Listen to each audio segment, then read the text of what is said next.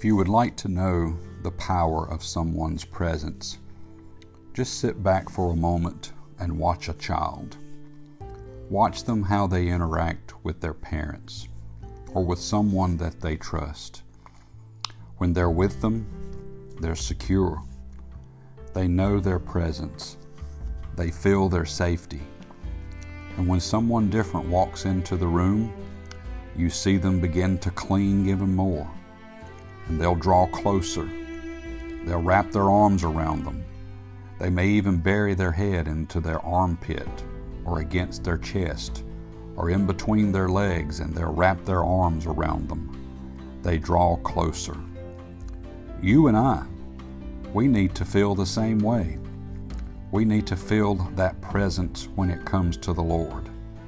When we feel abandoned in this world, when we feel insecure in this world, we need to withdraw from the world and draw nigh unto God. I think of the garden when Judas was betraying Jesus, and the disciples were there, and the guards came, and the chief priests, and the Pharisees, and it was nighttime, and Jesus knew what was happening. And then he came, and they approached him and he said these words in John chapter 18, verse 4 Whom seek ye?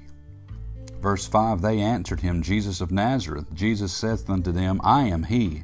And Judas also betrayed him, stood with them.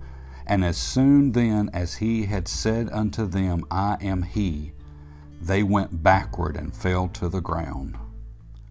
The power of someone's presence is very important.